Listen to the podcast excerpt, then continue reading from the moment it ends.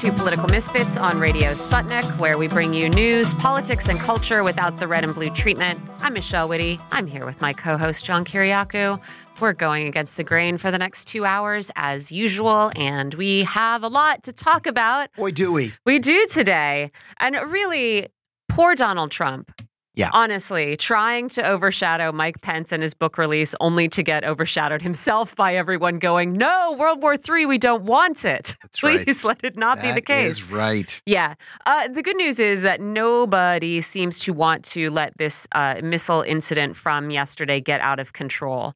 Uh, nobody, maybe with the exception of a, a few a few I, bloodthirsty people in I, Poland. I was pleasantly surprised by the measured responses until yes. the facts came in. That was great. Yeah, and the assessment now uh, seems to be that the missile that landed in Poland was probably part of a Ukrainian anti-aircraft missile, and that everything still needs uh, investigation.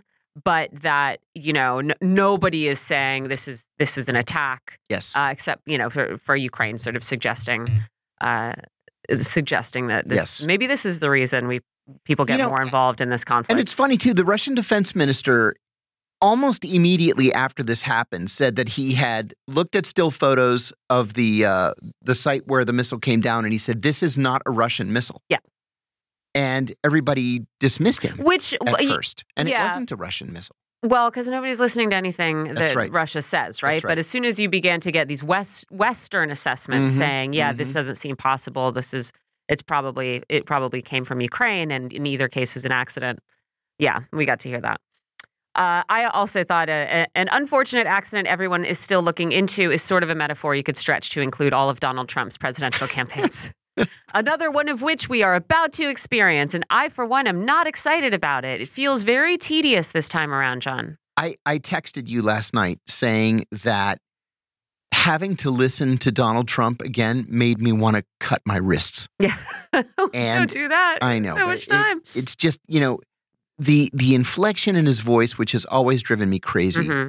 And the lie after exaggeration after lie after exaggeration. It was just too much to take. I was surprised, ple- pleasantly so, that even Fox News, I decided to watch the announcement on Fox News just to see what they were having to say about mm. it. Even Fox News cut out at the halfway mark. Yeah. It was just too much even for them. None of the broadcast networks even bothered to cover it. Yeah. So. Low energy Trump is not going to be as fun as Trump the first time. No, around. You're absolutely right. We'll see where this goes, though. I mean, I think you still you still can't rule him out. And I do owe you a dollar because I was hoping against hope that it would just be him throwing himself a party. I was hoping he would also announce that Marjorie Taylor Greene was going to be his running mate. Well, then we'll call it even, John. Sure. We'll call it even. We are going to talk about these two stories. Of course, we are also going to get into a new report on COVID reinfections and ask how concerned we should be that this disease is still circulating merrily among us and nobody wants to talk about it, mm-hmm. which is great if there's nothing to be talked about. Yeah, but if it is right. as bad as this report indicates, and maybe there should be a little bit more guidance even in this late stage of the pandemic. Uh, we are going to ask whether we should applaud huge purchases of American timberland for carbon capture. Uh, I'm hoping we will have time to get into the impact of the U S border wall with Mexico on wildlife. We we will see about that. Uh, but we're going to start off where we started yesterday, which is, of course, in Bali with the, the G twenty meeting that got interrupted as everyone had to scramble and talk about this, uh, you know, this potential, yes. the, the, this whatever it was that fell into a village in Poland. Um, but they did manage to come to a final statement at this uh, G twenty meeting, which is something that some people had thought might not be possible. And I've seen a lot of reporting on the final joint statement, uh, but I could not find the text this morning anywhere. Uh, I can see that it is a seventeen-page document that includes the observation that most members strongly condemned the war in Ukraine, but there were other views as well, and that it talks about climate change, food security, and pandemic recovery.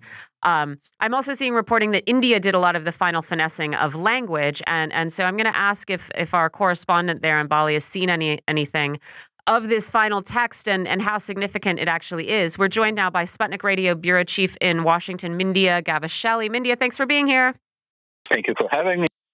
So talk to us about this final statement. As I said, there was some speculation that maybe they wouldn't even be able to agree on enough things to put out a joint declaration, but it seems like they have. You know, what, what of this is notable?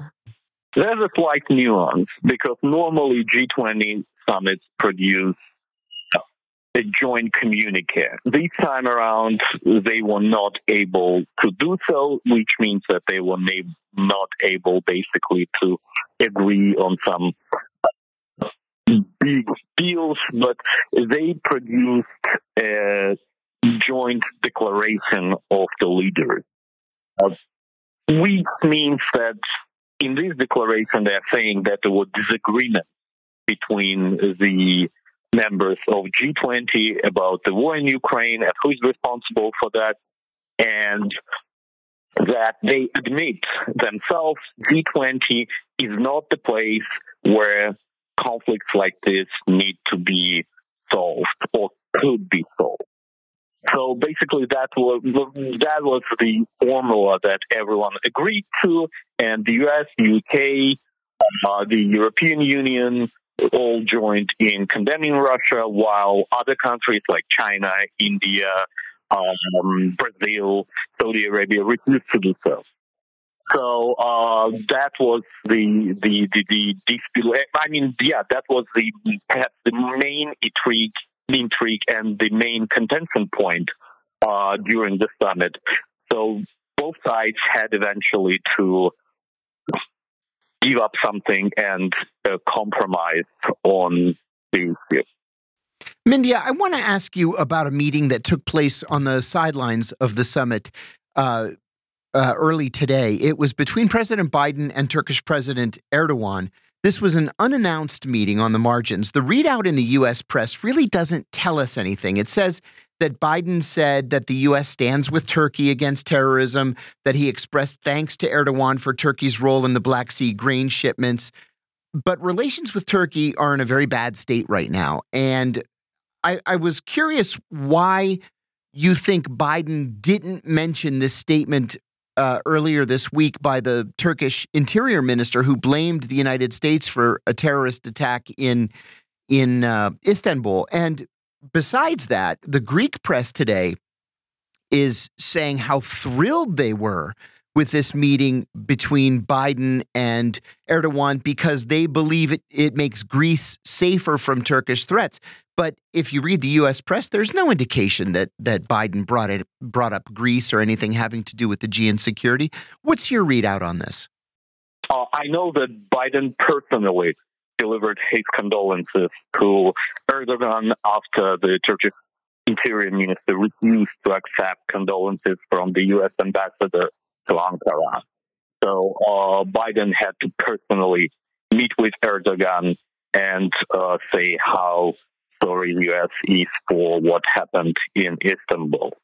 Uh, and moreover, they were obviously speaking about the grain deal which Turkey sponsored between Ukraine and Russia, and how they are hoping that this deal will be extended and both countries will be able to import or export, rather, uh, wheat to those countries in the world who really need it, especially in the developing world.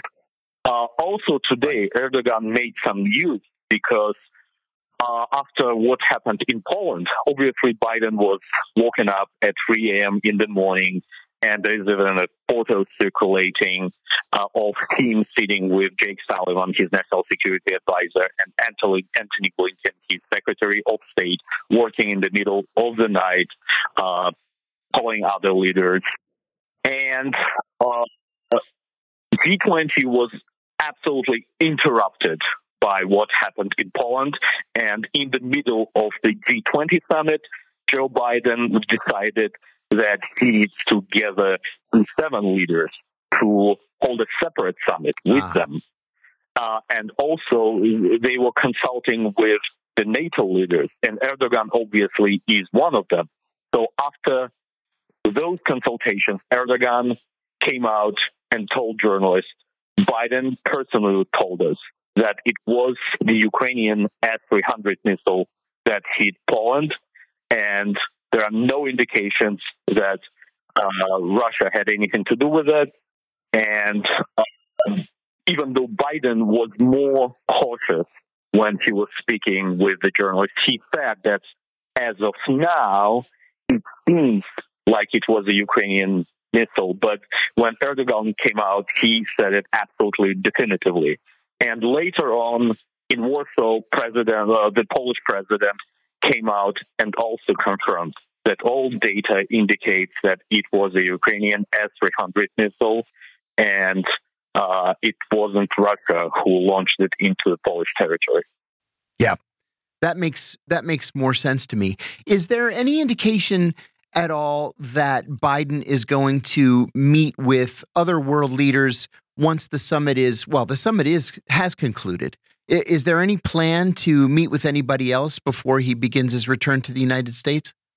No, absolutely not. And he even, you know, cut it a little short because he didn't come uh, to the gala today, which was concluding the summit.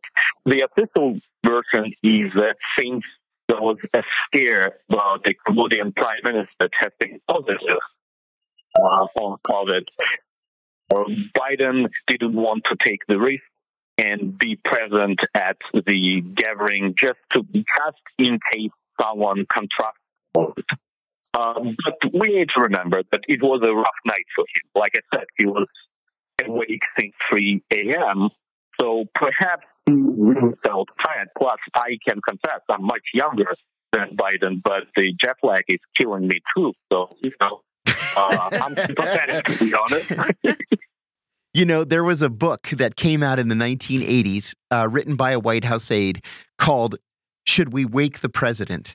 Huh. And it was based on the U S bombing of Libya. We bombed Libya in the middle of the night, and nobody bothered to wake Ronald Reagan up and tell him that we had bombed Libya. Uh, and the decision was made to not wake him up because they said, well, what's he going to do? We already bombed them.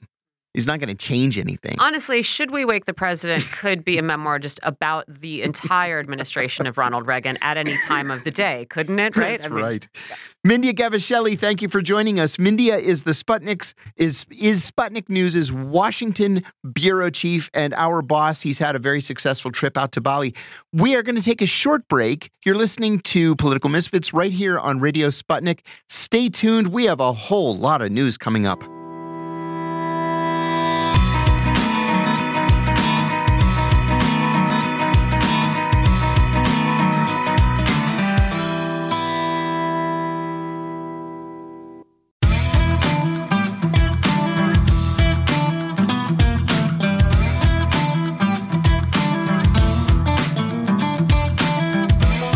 Back to Political Misfits on Radio Sputnik, where we bring you news, politics, and culture without the red and blue treatment. I'm John Kiriakou, here in the studio with my co-host Michelle Witte.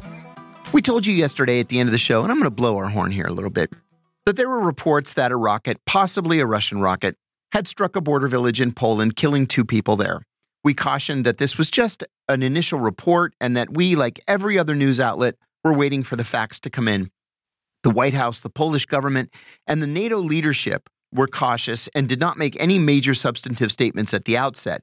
Now, the West is confirming that this was not a Russian missile. It was a Ukrainian air defense missile that was shot at a Russian missile. It apparently went astray, and it detonated in Poland. So while there was an ri- initial talk yesterday of invoking NATO's Article six, which says an attack on one is an attack, or sorry, thank five, you, right? thank yeah. you, thank you, yeah. uh, Article five, an attack on one is an attack on all, that will not come to pass. It's a lesson in waiting for the facts to come in before making an official announcement. In other news, multiple outlets are saying this morning that negotiations on the J C P O A, or the Iran nuclear deal, are all but dead. Bloomberg quotes U S officials as saying that the conflict in Ukraine has pushed the J C P O A off the front burner. Reuters is reporting that Iran's sale of drones to Russia, coupled with the ongoing protests across Iran, have killed any chance for a deal.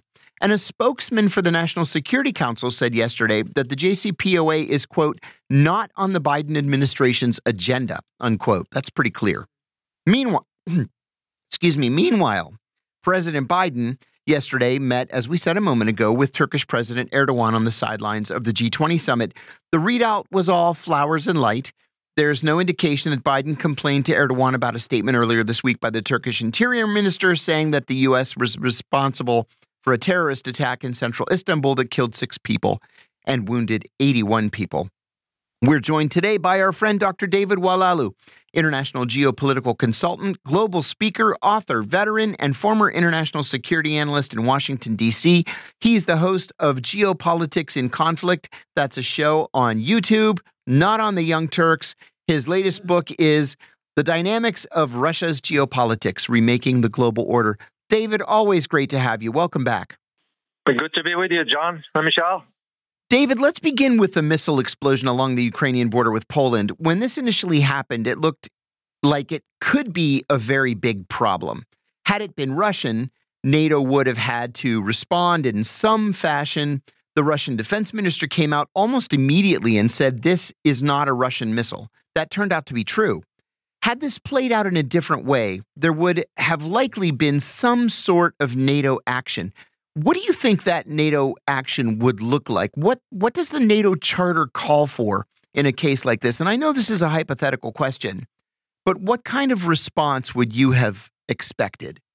Well, the possibility of it, of course, enacting Article five uh, of the charter for NATO, most likely you will see more deployments of troops to the border, right, along with some either medium-range or short-range missiles.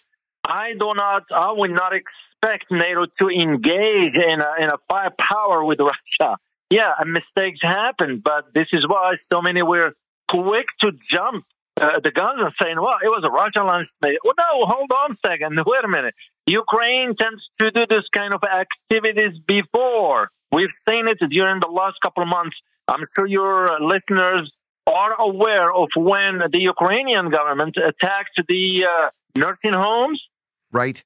Couple of months ago. Or when the U S accidentally attacked the Chinese embassy in Belgrade back in the nineties. That's the way. Indeed. You know, these kinds of, of mistakes happen sometimes. Accidentally blew up an aid worker and a bunch of uh, civilians and children in Afghanistan a year ago. Yep. That is exactly right. Yeah, this happens. But the case of hypothetically had it been Russia, which usually, you know, common sense would suggest Russians knows how things work. They're not going to engage in something like this. Why trigger uh, conflict even further? But hypothetically, yeah, Russia, uh, NATO, rather, will allocate more troops to the border. And as I said earlier, the way I see it, it will be like a medium to short-range missiles. That will be it. There is nothing else NATO can do, believe it or not. That, that's exactly say, the response I was yeah, looking for. They're going to attack Russia. No, they can't, because they know, NATO knows what the consequences will be.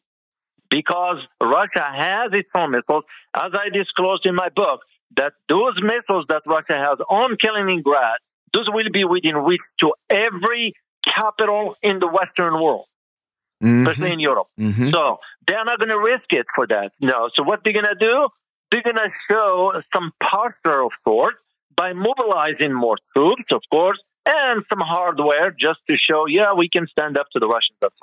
But they won't go any further than that.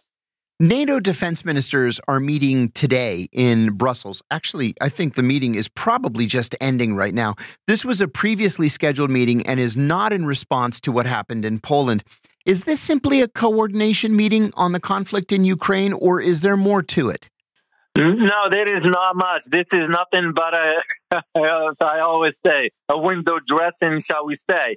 The purpose of the meeting, and this is my opinion, the purpose of the meeting is to show unity per se, because uh-huh. what you are witnessing right now in Europe, and I do have family members live in Europe, and I call and I talk, what you are, which we don't hear, by the way, about it here in the West, is the massive amount of demonstrations that's taking place from Italy and Paris, from Rome and Paris, to Berlin, to England, to you name it. So what we are seeing, and, and, and the interesting aspect of all this, John, is that some of those demonstrations are now asking to, for their countries to stop the support for Ukraine or sending weapons. They became now anti-NATO protests.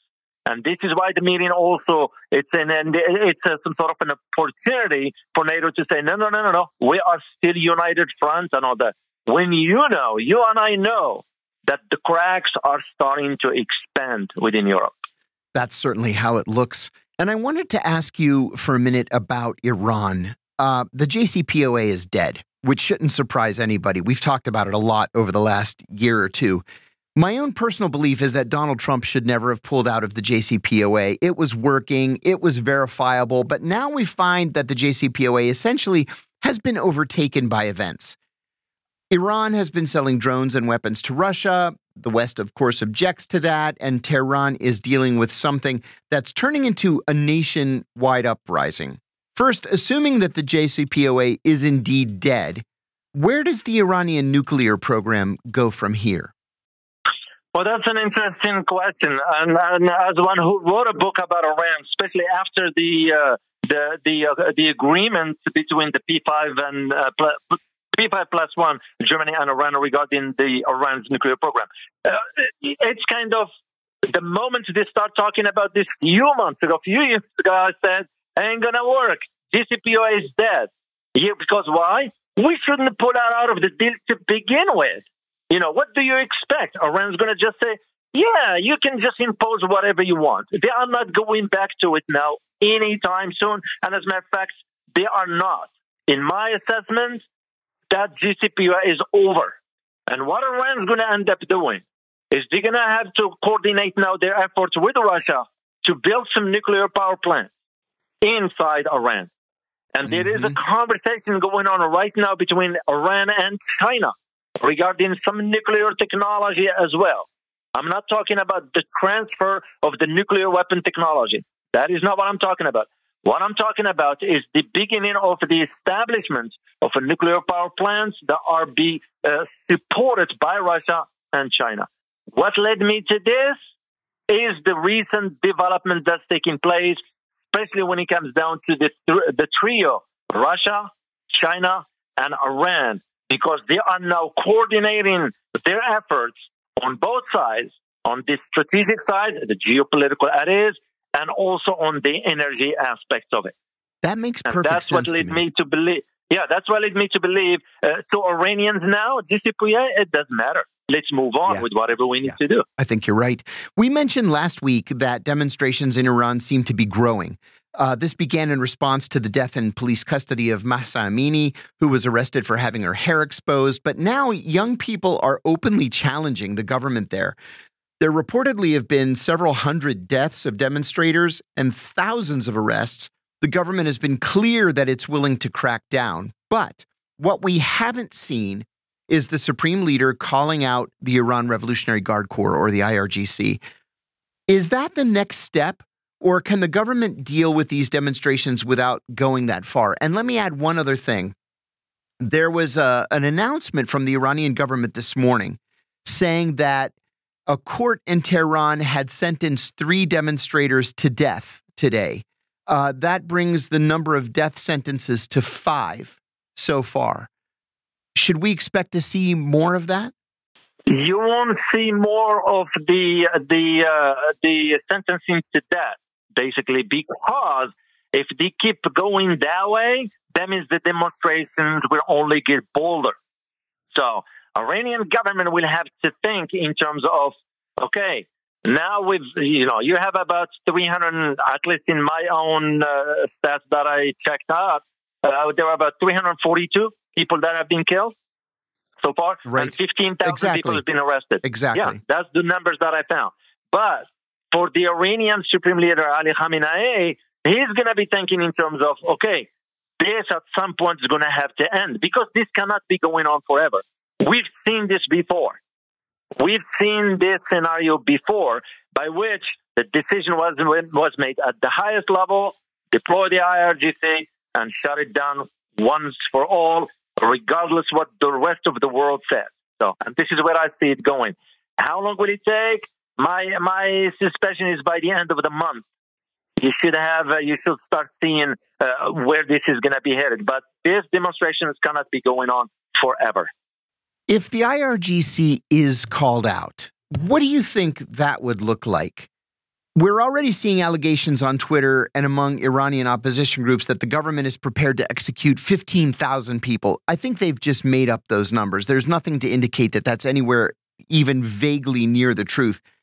But uh, what do you think the I R G C in the streets of these major cities would look like? Yeah, well, the execution of fifteen thousand, yeah, I don't see that either. That sometimes it's just uh, analyzing yeah. the, you know, just how it is the opposition of support. Basically, what the I R G C is going to be giving the order, you have to clamp down on this. So, in, in my opinion, it will be sort of, you know, telling the demonstrators, you have two options. Either you go home, or we're going to come after you. That's the, the bottom line to it is going to be. Which means coming after you, I'm talking about using deadly force. Right. This is what they're going to... And the moment you start seeing, you know, people dropping on the street, demonstrations, do you know what the outcome is? So uh, the demonstrators, that right now, protesters that is in the street, understands the dynamics. What what they are surprised at right now is not seeing I R G C being deployed yet. That's what's surprising them. Oh, yeah. And giving them more power to do whatever they are doing as demonstration. But the moment the Supreme Ali Khamenei will give the order, uh, that, that, that's going to end in no time. That's the way I see it. There has to be a tipping point where where the demonstrations either end, they peter out, or the government cracks down. We're seeing some strong statements coming out of the government, but we're not seeing what that tipping point might be. What kind of timeline do you think we're looking at in Iran? How long do you think these demonstrations can go on? Or more importantly, how long do you think they can continue to grow before Khamenei finally calls out the I R G C? Yeah. Well, the tipping point, first of all, John, it will be, should be ever called for regime change from within, then that will be the end of it. Right. Because uh, even, even you know, as one who's been following what's going on in Iran for quite some time, uh, government can tolerate to a degree. But the moment you reach the highest establishment, then that will be it. Deadly right. force will be used because they don't care what the rest of the world think. You know, Iran has been under sanctions for over three decades, almost four now. You know, what will they care about what the West think about, you know, human rights abuses yeah. and so forth? No, no, no, no. It's not going to work that way. So the tipping point, if that's going to be coming out the call, this is not about just holding the uh, the uh, law enforcement uh, uh, accountable and so forth. If they start calling for the regime change, then that's where you're going to, that's the tipping point of it.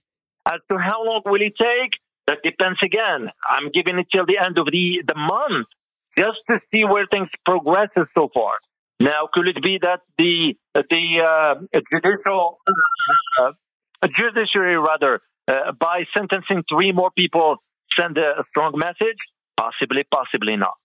But the moment you start seeing them uh, on images of T V, uh, screen T Vs and so forth that they've been hanged, yeah, that will be uh, that's different. That to me would be the point.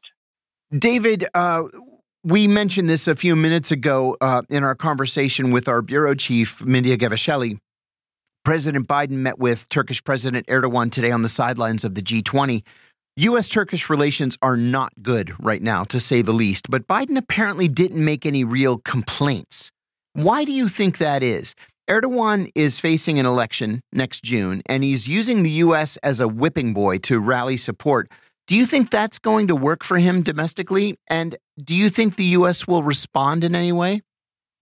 No, it won't, because the U S is not in a position to put this kind of pressure on Turkey. And the reason being because Turkey is the key to whether Sweden and Finland will be admitted to NATO or not. The U S wants these two uh, uh, uh, Nordic uh, states to be admitted, and this is why it doesn't want to uh, uh, rock the boat, shall we say. But also there is another issue that what's going on with the bombing that just took place in Istanbul, it's because Turkey now accusing the U S of right. supporting the Kurdish separatists. So the U S think about it in terms of, okay, is it worth for us to stay quiet and let it pass? Or do we have to rattle a feather with the, with the Turkish? So and they, they decided on the former. So they didn't want to say anything about it. It is another thing that uh, your listeners need to know is that despite whatever, the Turkish president did press Biden on the F sixteen transactions. Yes. Which was not reported in, uh, uh, in, in, in Western media. It's because it's still holding to that deal that the U S will have to abide by. And so the U S find it like It's not a convenient for it at this time to bring any other issue that might kind of uh, aggravate Erdogan and so forth. And you are right, given the upcoming election and so forth. You know, that's an important point that you make right there, too. The Turks were initially supposed to receive F thirty-fives from us. Uh-huh. And then uh-huh. when they bought the S four hundred uh, system from the Russians, the punishment was that we wouldn't give the Turks the training necessary to fly the F thirty-fives. Well, without the training, you can't fly the plane. And without the training, you can't take receipt of the plane.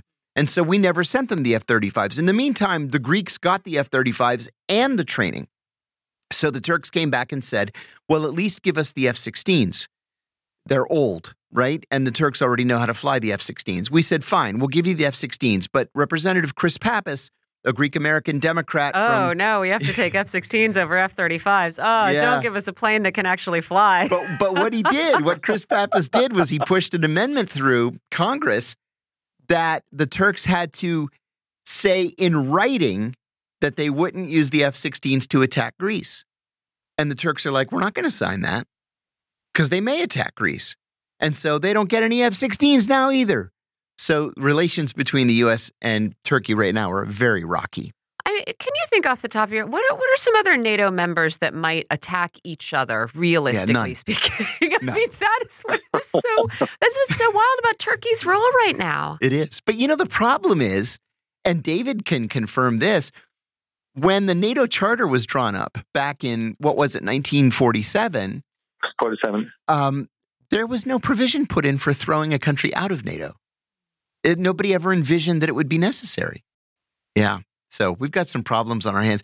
David, thank you so much for joining us. We were very happy to have our friend Dick, Doctor David Oualaalou. He's an international geopolitical consultant, global speaker, author, veteran, and former international security analyst here in Washington, D C He's also the host of Geopolitics in Conflict.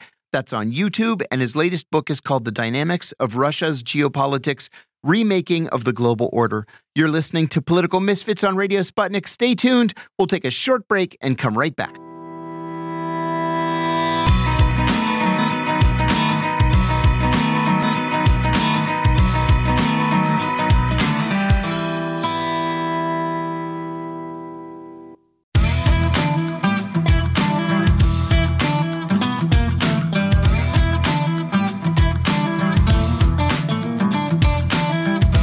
Welcome back to Political Misfits on Radio Sputnik, where we bring you news, politics, and culture without the red and blue treatment.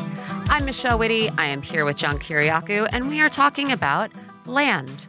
We're talking yes. about forest land in the United States. We're talking about uh, desert lands and desert ecosystems. Uh, we were talking about who who is buying this and who's putting stuff on it and what is the impact.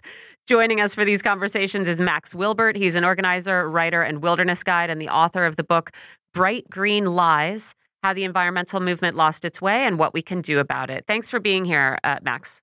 Thank you, Michelle. I'm glad to be with you. So we got two sort of different conversations today, but I think both of them are important. Uh, we'll start with forests. At the beginning of this month, we learned that a Wall Street consortium led by a T. Rowe Price subsidiary had made one of the largest timberland purchases in the United States in years, for the purpose of selling carbon offsets from that forest. So this entity, Oak Hill Advisors, spent one point eight billion dollars on one point seven million acres of forest spreading across seventeen eastern states. It will be overseen by a unit of the environmental markets firm A New Climate L L C. A New Climate says it is among the ten largest U S timberland owners now, and the only one focused on carbon markets. And because it's focused on carbon markets, uh, what it is going to do with this timberland is maximize how much carbon is stored in the trees instead of logging the trees. Uh, the Wall Street Journal paints this ac- acquisition in a pretty rosy light. Uh, it notes that the way A New manages the forest will promote its growth and the growth of its underbrush, right? Not just its most valuable trees. But uh, carbon offsets to me, are still, uh, you know, kind of a dicey proposition. This is a pretty opaque market. It is still ultimately geared toward profit. And all of these things concern me. And so I wanted to ask about what it what it means for Wall Street investors to have a new reason to buy up timberland. And also, you know, if carbon capture is really a way to preserve forests. Well, I'm skeptical, too. Um, let me say a good thing before I dive into my skepticism. Great. Which is that if something like this ends up protecting forests and results in, you know, greater biodiversity, older, healthier forests, then I think that's a good thing. And I'm actually aware of some grassroots environmentalists who I, I know who are really radical, you know, really want to see what's best for the planet, who have put some effort into schemes like this simply because they see it as a way to leverage the existing bad situation that we're in politically, economically, and so on to, to actually protect forests. With that said, I'm pretty skeptical about um, projects like this for a lot of different reasons. Uh, it's really a laundry list of issues. You know, one, you have the problems of fraudulent accounting. Uh, we've seen that uh, pretty widely in the um, so-called responsible invest investment arena of the economy, where, you know, you look at a lot of these so-called socially responsible index funds, and they contain mining companies and computer chip manufacturers and logging companies and even tar sands uh, oil extraction companies in these index funds that are supposed to be quote unquote sustainable and are being advertised and marketed to people in that way. So obviously that's complete greenwashing. So you know, one way this could play out in this situation is that uh, logging companies have long claimed that young forests grow more vigorously and absorb more carbon than older forests. And so cutting down older forests to make way for the young ones will actually be better for the climate in the long term. Mm. That's actually completely wrong if you look at the peer-reviewed science.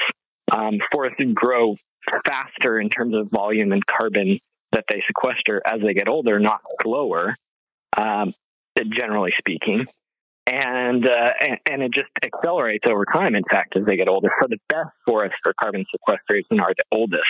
Then you've got problems around uh, monoculture. We're seeing uh, forest planting schemes around the world, often, you know, for the sake of carbon offsets and, uh, you know, money-making schemes, which are planting non-native trees in monoculture plantations, which are totally ecologically uh, out of place. Mm-hmm. You know, they don't provide meaningful habitat for wildlife. Um, it may be pretty much a dead zone for wildlife, in fact. Um, and and that's a big issue. So those are just a, a few of the problems that I'm concerned about in a case like this. I remember a couple months back, there was some interesting research, I think, out of India on, uh, yeah, the efficacy of forest planting. And it found that it was uh, not, I think it was not only not positive in terms of biodiversity, but actually negative. Like it did not do, you can't just plant a bunch of trees in an area and, and call it a forest and call it a, an ecosystem.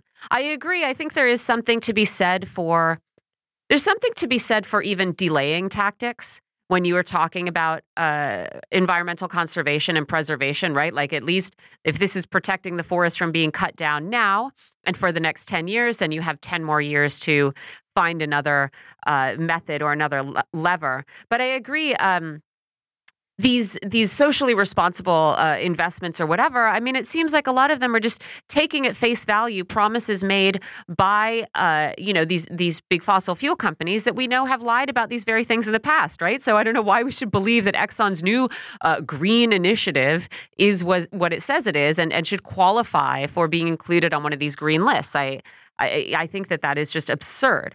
Um, I wanted to ask what what is the state of U S forests anyway, right? I mean, we we live in an area of the country with a lot of trees over here on the East Coast, especially in Washington, D C. Uh, we do, you know, we are lucky enough to live in a, a relatively uh, not densely populated country. Uh, but, I, I you know, I, I wonder what the state of our forest land is. It's it's generally not good. Uh, I live on the other side of the country in Oregon. I was just out over the last few days in the Coast Range of Oregon, which is where a lot of industrial forestry takes place. And I walked clear cuts that were thousands of acres over the last few days that stretch over an entire mountainside, over the summit of the mountain and down into the next watershed.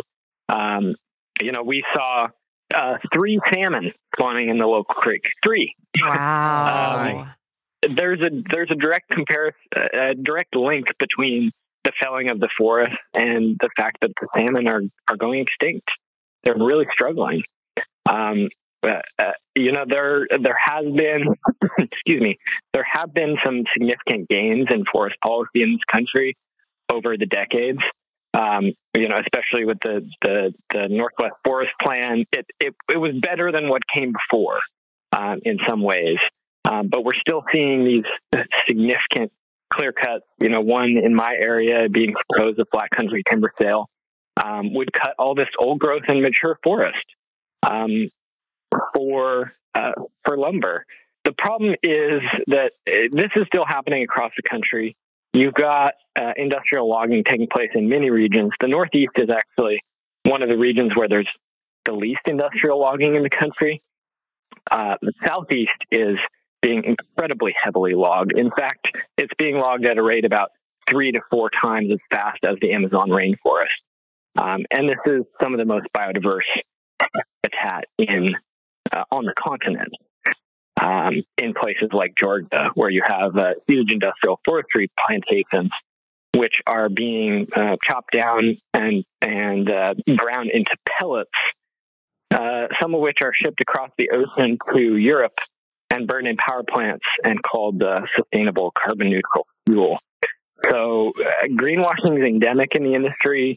The uh, timber industry, the logging industry here in the Pacific Northwest is trying to brand itself as a source of sustainable building materials. You know, that may be true when you're taking down a tree here and there to build local places for people to live, but uh, it's certainly not true when you're cutting down uh, thousands and thousands and thousands of acres. You know, there's there's about one to two percent of the old growth forests that originally grew in this country uh, remaining at this point, and that number is falling. They're still being cut. What do you make of carbon offsets just as a as a scheme, right? As a as as a way to mitigate climate change? Well, I think it's a at best it's a delaying measure, like you say.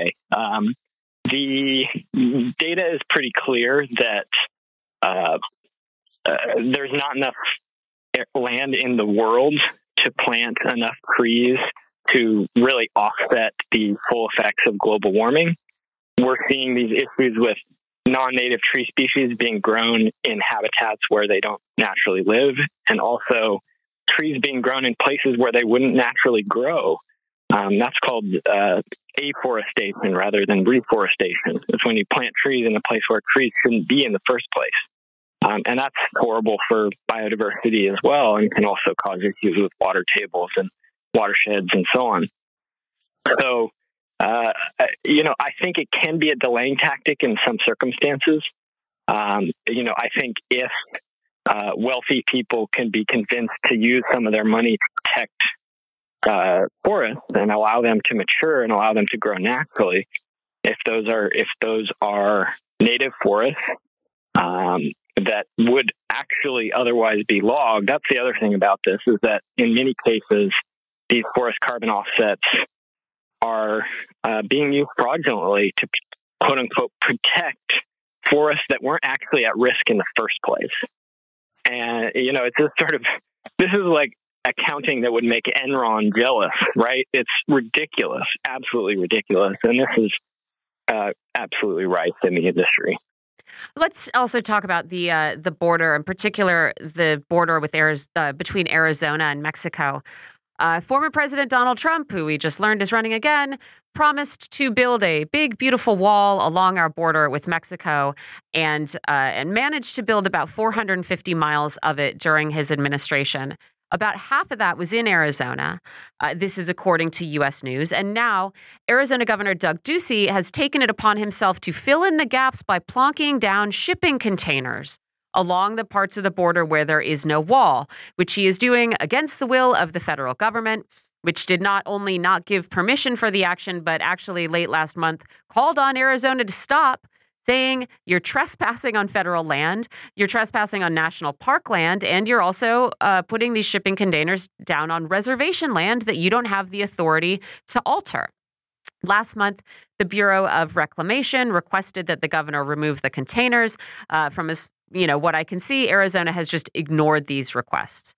Um, Arizona says it is building this wall with the stated purpose of blocking human migration, but uh, reporting in High Country News says the placement of a lot of these containers, particularly in the five thousand acre Coronado National Memorial, uh, there's very little human traffic, but a lot of wildlife crossing. Uh, Sky Island Network, with, which operates cameras that document wildlife along the border, uh, says, you know, we th- this is not a place where humans cross, but this is really important for jaguars, for ocelots, for Mexican gray wolves, uh, for dozens of endangered and threatened species. Lots of species migrate along these areas, and they won't necessarily find what gaps there are in the formal built wall. Uh, let alone these shipping containers, which which don't seem to consider wildlife at all. Uh, and so I wonder if you could talk a little bit about both what, what Trump's wall has done to um, the habitat there and animal migration and what Ducey's makeshift border is doing. Well, I, I think, uh, you know, the impacts on wildlife of this kind of thing are they are broad and uh, they're they're really a problem. I mean, it, habitat connectivity is everything. I mean, this is literally like if you were going about your life and somebody built a wall maybe between your work and your home, and mm-hmm. you weren't allowed to go between those two anymore. Or perhaps, you know, even more uh, fittingly, between your bedroom and your kitchen. And now you have no more access to eating areas. You have no more access to water source, sources. Potentially, uh, you know, these animals are being cut off from mating. They're being cut off from genetic connectivity. But, you know, fundamentally, it's just the basic The basics of life uh, cannot take place when you can't move around and access different areas, different habitats. So the, the impacts are pretty broad. I think it's really important to put this in context, too, because, uh, you know, the reality is that there are various political and ecological crises taking place, uh, you know, south of the U S border into Central America and South America that are, you know, causing people to flee for their lives. And those are, you know, serious crises that I, I don't presume to understand fully. But I do know that, you know, in part, there's a, a role that's played by the international economy. There's a large role that's played by uh, the functioning of capitalism, by the growth imperative, by endless population growth, by all these different issues, which, you know, are deeply interwoven with our country here, our policies, our own way of life, and so on. And, uh, you know, this is this is leading uh, thousands, tens of thousands and millions of people to, to flee their homes in crisis.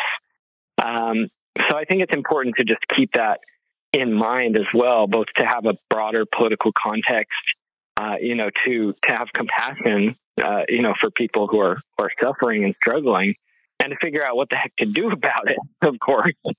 Um You know, a, a wall mentality, I think, um, the the only way that I could even remotely imagine supporting something like that, uh, some sort of no immigration policy, would be if it were paired with some sort of uh, very robust policy for helping people where they live, right? For helping people fix their issues at home and get stability and get food they need and get, you know, their help and so on. But of course, this being the United States, you know that, um, you know, you know what United States, quote unquote, help has looked like for other countries. You know what that looked like in Iraq and Afghanistan. You know what that looked like in Nicaragua and all around the world where, uh, you know, I'm not saying everything this country has ever done in regards to foreign policy is bad and that they've never helped anyone. It's not true. But there's been a lot of terrible uh, mistakes made and actually, you know, Uh, huge harm done. I mean, yeah. Millions of people's lives destroyed. Um, so yeah. uh, it, it's a very serious issue, and, and the impact on the, the environment is completely going uh, uh, under the radar as, you know, it's really just become this sort of political football where the right and the left are sort of playing out their fights over these issues, and the reality of, of human lives and ecological reality being lost. This is one of the questions that I had. I mean, I don't even remember what uh, environmental impact studies were done for for this proposed wall, right? And if, if they were ever taken seriously, which is a complaint that we, you know, talk about on this show in a lot of different contexts, both, you know, the consultation processes with uh, with tribes and tribal governments, uh, environmental impact studies. Uh, you know, I, I can't recall what, if any, uh, environmental reporting was done before, uh, you know, they started to slap this wall up. But the other question I had, which is sort of sort of related to the issues you, you brought up, at least in the sense that, uh, you know, actions here have wide ranging repercussions, is, you know, what it means to have a state government going rogue on a on a project like this. Because I've, you know, I, I I've lived in places where, you know, conservation is kind of done at the at the local level rather than at higher levels, and it sort of seems like it, it leads you into a mindset where you can think uh, all the tigers are, are all the tigers are in the next village, you know, uh, and so I it, it does seem like you can't leave wildlife considerations to lower level government bodies because wildlife doesn't, you know, stay inside these these borders. And so I wanted to talk about, you know, where where, you know, what, what's the appropriate level for these decisions to be made at? Well, I mean, generally how these issues play out is that a state is allowed to set stricter standards than the federal uh, standards. But, you know, the Fed sort of set the baseline. You know, mm-hmm. you can see that in regards to like California's Uh, laws around gas mileage, for example, right? They're stricter than the federal laws, but that's allowed. They're not. Uh, they're not sort of preempting federal authority in this case. And I won't pretend to be a legal scholar or something of that nature, but that's generally um, how these things type of uh, uh, work. Um, in a case where a state is is moving forward on a significant project like this without um, authority from the federal government, I, I don't know what will happen. I have no idea, actually. What I do know is that under the Trump administration in uh, January of twenty eighteen, uh, the uh, the administration waived a bunch of environmental laws and cultural protection laws in order to begin the construction of the border wall. That includes the National Environmental Policy Act, the Endangered Species Act, the Clean Water Act, Historic Preservation Act, Migratory Bird Treaty Act, on and on, the Clean Air Act. All of these laws were completely waived, and um, the government, the federal government, has the ability to do that in situations of, of national emergency um, or grave national interest. And that's something that we're seeing uh, begin to play out on the climate change front as well. We, I've been on the show previously speaking about Protect Thacker Pass and the Thacker Pass lithium mine. And that, excuse me, that project was uh, fast-tracked under a Trump administration executive order that, you know, ironically has been sort of, it was rescinded by Biden, but then has been sort of mirrored by Biden with a justification of, of climate change rather than of uh, economic interest for the nation. So we, we're seeing uh, both administrations, uh, both parties, when it becomes convenient for them, want to bypass all of these environmental regulations, all of these protections for culture and history and tribes and so on, and build, build, build as fast as they can. Uh, that's what we saw at the border, and, you know, it's what we're seeing increasingly uh, around mining and energy transmission lines and industrial energy projects related to uh, the climate change crisis, which, which is very real and serious. I, I don't think the right way to go about solving it is destroying what remaining natural lands and wildlife habitat we do have. Max Wilbert, always appreciate you joining us. Uh, tell our listeners before you go where they can uh, get updated on what is happening at Thacker Pass. Well, thanks, Michelle. I always enjoy being on the show. And yeah, folks can check out protect thacker pass dot org. That's Thacker, T H A C K E R, protect thacker pass dot org. That was Max Wilbert. His book is Bright Green Lies, How the Environmental Movement Lost Its Way and What We Can Do About It. Uh, thanks, as always, for joining us. We got a break coming up here on Political Misfits, but not quite yet. And we didn't get to mention at the start of the show this uh, explosion yes. locally in Gaithersburg, Maryland. Yeah, uh, tragic. Still don't know. I mean, I think a, a good guess would be a gas pipeline, but who knows? But that I, seems I to be what's behind a lot of inexplicable or, you know— uh, yeah. I guess, unexpected explosions in the U S, which also feels like a thing that happens too often. Oh, yeah. Yeah, like maybe we need, I mean, a lot of the focus on energy infrastructure ends up in California mm-hmm. because they have these huge wildfires and you can, you know, a, a lot of the time look for a power line that hasn't yes. been upgraded because they Happens wanted to pay bonuses and making profits instead of actually investing and moving lines underground or making them safe. But I mean, we got an explosion on the East Coast in a gas pipeline, uh, what, every four years or something? I mean, oh, yeah. too and, often. And, you know, it's funny, too, because when these houses just spontaneously explode, we all look at each other and say, uh, gas. Yeah. It was a gas leak. We shouldn't. We shouldn't. That shouldn't, shouldn't happen. Maybe we should upgrade our infrastructure. Yeah, exactly. Maybe we should make some investments in that. I'm looking at the Washington Post right yeah. now, and they haven't even bothered to report on it. Yeah, and it's it's twenty-five miles away. Yeah. You know? That's right. thirty miles away at most. Yeah, I'm very familiar with the area. Also, speaking of, uh, well, it, infrastructure, but this is transportation. Did you see that Pete Buttigieg was at the Silver Line opening? I the, did not The D C see that. Metro opened saw... a line to uh, a, a local airport. Yeah. The airport's Dulles been there for Airport. sixty years. There right. has not been a Metro line there for sixty years. This is touted as a great accomplishment, although it was way overdue. I don't know how many years ago oh, it was supposed yeah, it was to supposed originally to be open. Years. And the ta- transportation secretary pops up there. Nowhere to be found at those negotiations with rail companies uh, a month or so ago. But he that can pop right. up to cut the ribbon at the at the Silver Line opening. Unbelievable. Yeah, I there were a couple of congressmen to, there, too. I almost wonder if they're trying to insulate. Like, here's a victory. Let's trot out Pete Buttigieg for something we can all be happy about, which is this train line opening. And let's... Uh, Let's sort of insulate him from whatever the fallout from those rail negotiations are going to be if they go bad. It says here it took decades to plan. It's a decade late. Um, it cost three billion dollars, which is more than two billion dollars over budget. It's the Gerald Ford. Yeah. It's the, the F thirty-five of Metro Line. It is. So I hope it doesn't explode. It I hope it can run in the rain, John. All right, we're going to take a quick break here. We're going to come back and talk a little bit more about what Donald Trump said last night, uh, what Greg Abbott's latest uh, offense against humanity is, and some other stories. You're listening to Political Misfits on Radio Sputnik. We're live in D C. We'll be right back.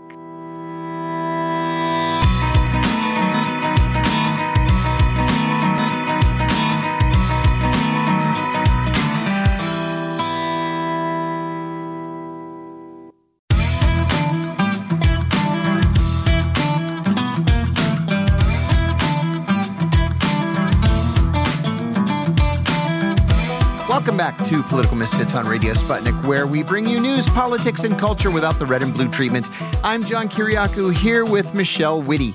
Donald Trump announced his candidacy for the twenty twenty-four presidential nomination at Mar-a-Lago last night, becoming only the fourth former president in American history to try to give it another go.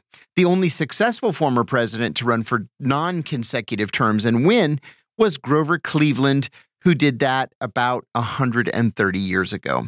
Trump's announcement speech was riddled with inaccuracies and outright fabrications, but it played to his base, where facts aren't terribly important. Before the speech, he was trolled by airplanes flying past Mar-a-Lago promoting Ron DeSantis for president, and today's New York Post, which long supported Trump, has text at the bottom of page one saying simply, "Florida man makes announcement," page twenty-six. Initial polls following Trump's announcement show that Republicans are far less excited about him than they were in two thousand sixteen and two thousand twenty, although he maintains a lead over DeSantis nationally. He's running behind the Florida governor in key states like Iowa, New Hampshire, Florida, and Georgia. Yesterday, we told you that Republican senators would choose a leader in a private vote today, but that Minority Leader Mitch McConnell was running unopposed. But The Hill and Politico report this morning that there was a knockdown, drag-out fight among Republican senators at a private lunch yesterday, in which Florida Senator Rick Scott abruptly announced that he would challenge McConnell today.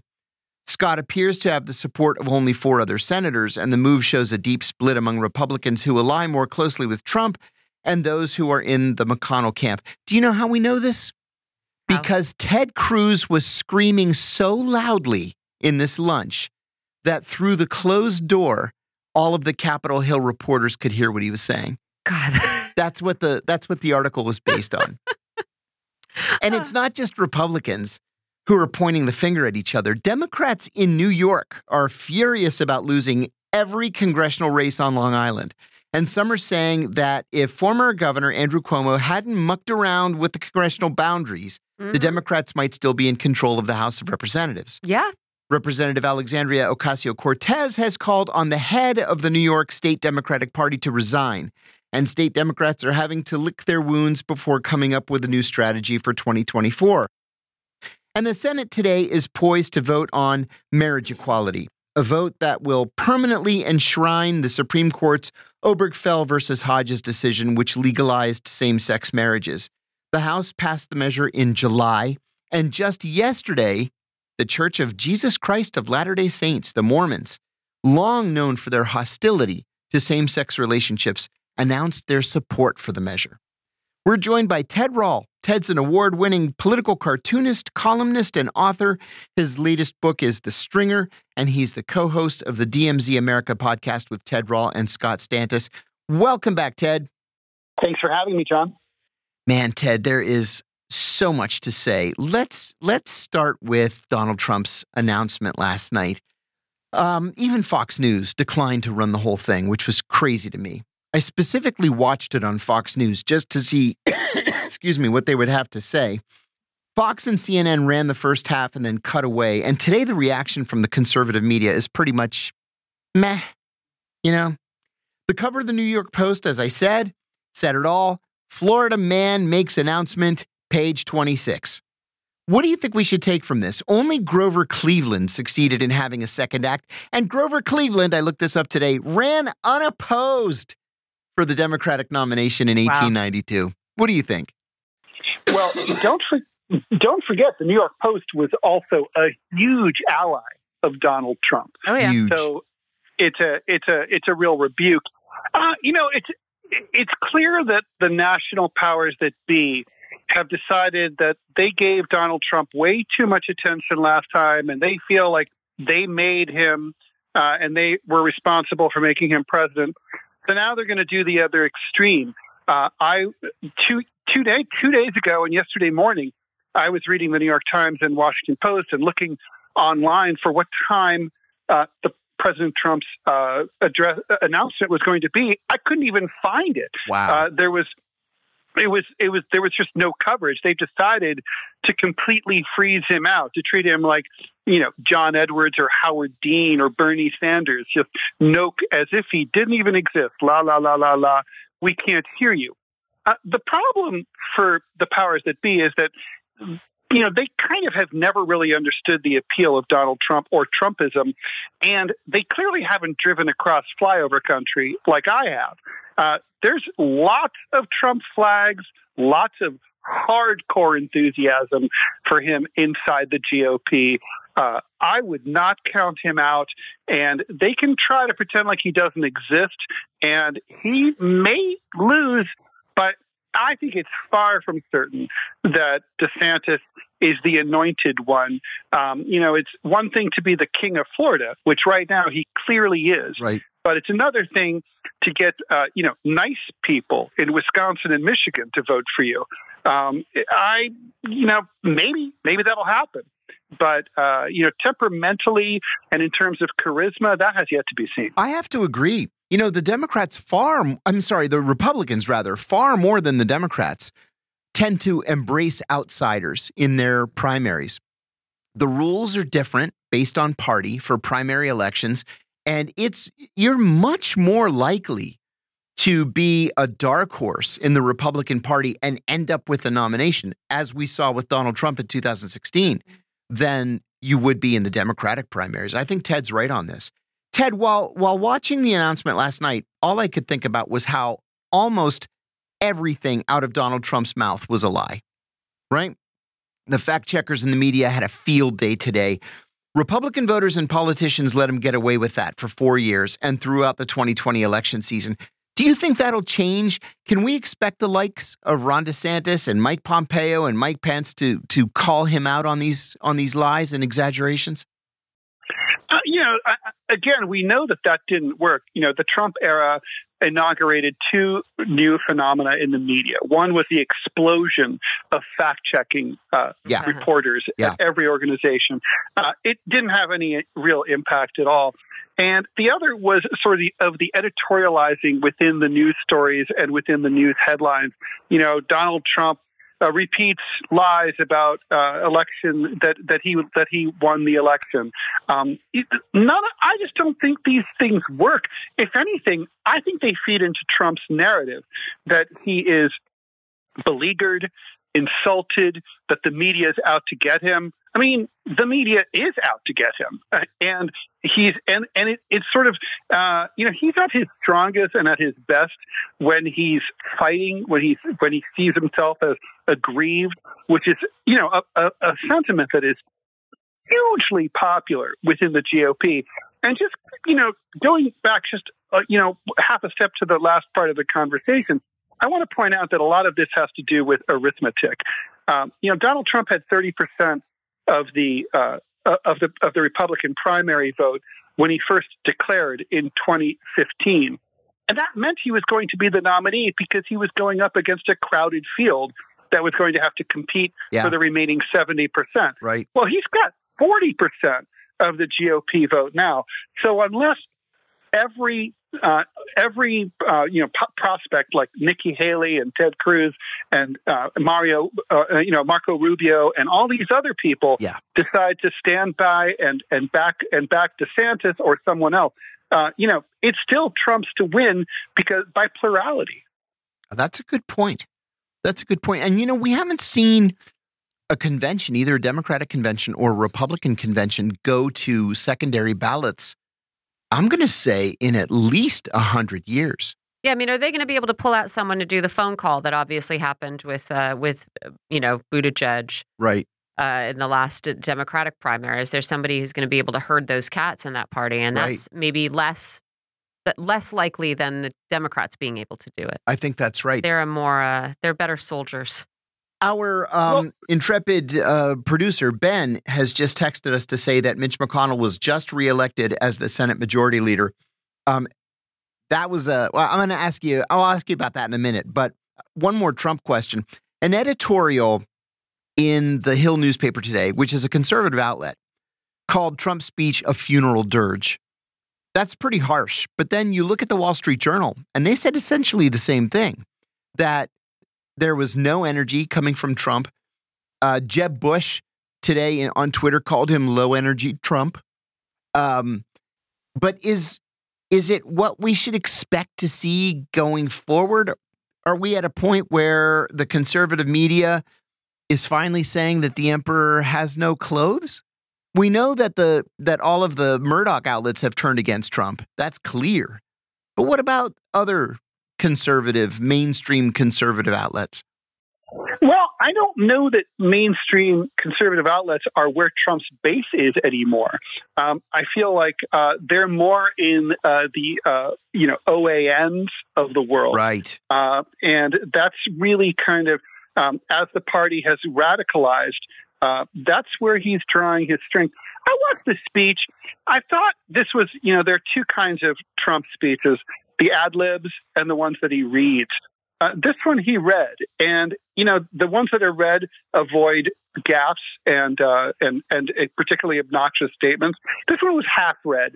I think that's why it was more low energy.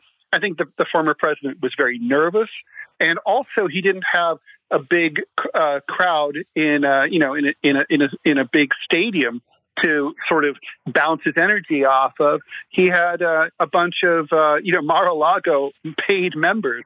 Um, it was a, I think it was probably a poor choice for him psychologically, even though I know it benefits him and his his his, uh, his personal finances to be able to have these events happen on his properties. Uh, but I, it, I think it was a bad choice. I You know, Donald Trump is still a feisty dude. If you watch him at his normal rallies, uh, he's he'll be back to his same old controversial self. And, you know, it might be one of those things where, uh, you know, all of the really ridiculous stuff that he says percolates under the surface. You know, nobody even mentioned that he claimed that he had been president for decades. He claimed during his speech yesterday. Uh, you know, I mean, uh, that is not true and could not be true, thanks to the Constitution. Ted, I want to uh, talk about this Republican Senate leadership race, but first I want to read you a short piece from The Hill this morning and get your reaction. Uh, here's what it says.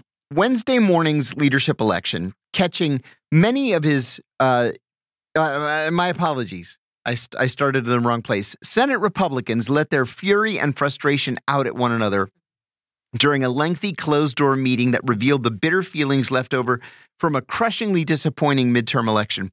And at times, nasty and personal discussion took place at the Senate G O P lunch, where Senate Minority Leader Mitch McConnell and Senator Rick Scott of Florida, who have been at odds for months, traded recriminations over who was to blame for the G O P's failure to win back the Senate. The biggest fireworks came after McConnell stood up at one point in the meeting and observed that while he had heard a lot of criticism of his leadership style, no one had yet announced any plan to challenge him for the job as Republican leader. Scott, the chairman of the Senate campaign arm, then interjected to say that he planned to challenge McConnell at Wednesday morning's leadership election, catching many of his Republican colleagues by surprise, according to a Republican source familiar with the conversation in the room. That means another senator. McConnell quickly cut Scott off, telling him to wait his turn to speak. Then things really got heated. McConnell accused Scott of mismanaging his job at the National Republican Senatorial Campaign Committee and of mischaracterizing the record of the Senate Leadership Fund, a super PAC affiliated with McConnell that poured tens of millions of dollars into a slew of key races, according to the source. Scott then heatedly criticized McConnell for not putting out an agenda before the election and keeping his own leadership team in the dark. He said, "I've never seen Scott so fired up." This is what the source said. It was very impassioned, very direct confrontation with McConnell that McConnell did not expect. It started off tense and it got very acrimonious. Scott's comment, however, didn't sit well with Senate Republican Whip John Thune of South Dakota, who pushed back hard. It got personal as Thune, who defended McConnell, made it clear that he did not appreciate Scott second-guessing whether the rest of the G O P leadership team is fully looped in on strategy. Scott, who predicted last month that Republicans would control between fifty-two and fifty-five Senate seats next year, was criticized by McConnell's allies for his fundraising record. Um, this is ugly, Ted. It sounds really bitter. Uh, we now know that just minutes ago, Uh, Mitch McConnell won. He likely got all but five or six of the votes in the Senate. And because this is a private vote, it's done over lunch. Uh, we're we're not likely to get a definitive count. But there was really no serious challenge from Rick Scott uh, to to Mitch McConnell. I'd love to get your thoughts, Ted, on where the Republican Party is going in the Senate. If they're so bitter, if they're so angry at each other uh, over who is to blame for these election losses last week, can they even begin to stand as a unified force against uh, the White House and uh, Joe Biden? You know, it's a funny thing, John. The Republicans actually won this election, and they're tearing each other apart as if they lost. I mean, the Republicans are currently one vote away, one seat away from controlling the House, with many races still yet to be counted. They are going to win the House. Uh, they did, you know, they didn't pick up the Senate, but failing to win is not a loss. Um, Democrats lost, Republicans won, and there's all these recriminations, and it's it's a strange thing to see. I think uh, the split has all between the corporate McConnell wing of the party and the Trump wing of the party that Scott represents uh, has been there all along, and uh, it just came out uh, in this post-election, post-mortem phase and this struggle for, I, I guess you can't really call it a struggle for leadership, but just sort of this, uh, re- this evaluation phase of who's to blame, who's going to take credit, and so on. And but let's not forget, the split is there. The split also is uh, an, there's an analogous one in the Democratic Party between progressives and, uh, and and corporate Democrats. So I think in the end they'll come together and vote, you know, in a unified way against the Democrats. Uh, they it's it's interesting, and it's uh, you know it's definitely a fun parlor game to watch these it, these personalities go after each other. But in the, the politics of it, I think are I suspect are not going to change. It's not like you're going to see the Democrat, the, the Republican Party split in two. Yeah, I think you're probably right. Uh, Ted, give us your thoughts on Kevin McCarthy. He became the Republican nominee for Speaker of the House yesterday, but he's nowhere near the two hundred eighteen votes necessary to actually win the thing. If the election were held today, Nancy Pelosi would get more votes than Kevin McCarthy. How do you think this plays out? Can he win over the Freedom Caucus, or should we expect to see a compromise candidate as Speaker of the House? Uh, well, that's much more uncertain. But I, you know, I've, I've watched Kevin McCarthy with great interest. I think he is a much more intelligent and uh, and uh, flexible dude who's able to pivot. Uh, he's definitely behind the scenes trying to cut a deal uh, to get the votes that he needs. Uh, to be to become speaker in the uh, new session in January, and um, you know I wouldn't bet against him. Uh, he seems to be a good horse trader. Uh, he's not obstinate. Um, those are all important traits uh, in a in a in a speaker, more so than outgoing Speaker Pelosi. Uh, you know, oh, yeah. Who's more like my way or the highway. Right, um, right. Mama Bear uh, with her own with her own constituency, with her own Democrats. Exactly. I think uh, you know. She. I think. I think McCarthy is letting. He knows that he has a divided caucus, and he knows that he has. He's. He's kind of like almost like a like a European style parliamentarian trying to form an alliance here of uh, disparate parties. Ted, I have to ask you what's going on among Democrats in New York State. There's a real fight taking place there. They performed poorly last Tuesday. They're all blaming each other. What's your take on on these election losses in New York, and how did the Democrats go about fixing it? Well, Democrats had a weak uh, uh, governor at the top of the ticket. Uh, Kathy Hochul, um, whatever her personal flaws as a candidate, had only been a sitting governor for a year after Cuomo's resignation. Uh, she didn't use that year to make herself well known throughout the state, particularly not in New York City. Uh, there was kind of a sense that there's kind of no one at the helm. Um, and she, you know, to those the few New Yorkers who sort of gotten to pay attention to her weren't particularly excited. And so, um, you know, I think all of those things kind of coalesced to reduce turnout and enthusiasm for the the, the state the state uh, assembly and uh, and state senate races. Um, there was it was kind of a perfect storm. There were there were gerrymandering issues out on Long Island um, mm-hmm. that sort of bit them in the uh, which you alluded to in the opener, which uh, you know basically boomeranged back and and hurt them. So. Yeah, you know, in a way, it's not Kathy Hochul's fault, but uh, but she could have done better. And, uh, you know, who knows? I, right now, it still has yet to be seen. She has been governor for a year, and, you know, it's kind of like no one really cares. She's kind of like a, yeah. a cipher. Right. I want to say, too, before we move on, the New York Times has just reported that McConnell won uh, thirty-seven to ten. Um I'm unaware of him ever having opposition before. Uh, and there were only five senators who uh, who publicly said that they would oppose him. So ten is is significant. At this point, we want to bring in our colleague, Melik Abdul, who was at Mar-a-Lago last night and who witnessed Donald Trump's announcement.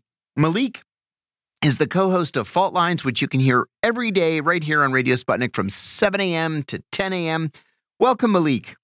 Thanks for having me. I, I bring you greetings from eighty-five degree weather, oh. sunny Florida. Uh, you know, and as we were starting the show, and, and Ted, you're you're farther north than we are.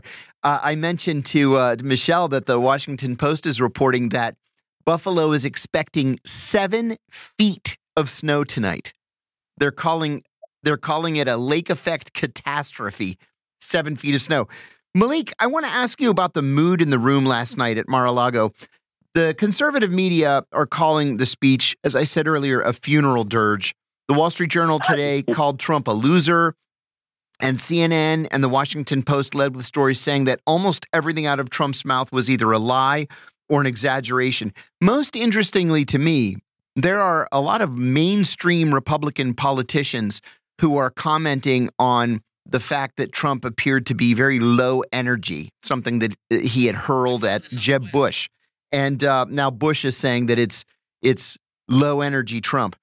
What was it like being in that room among his most ardent supporters?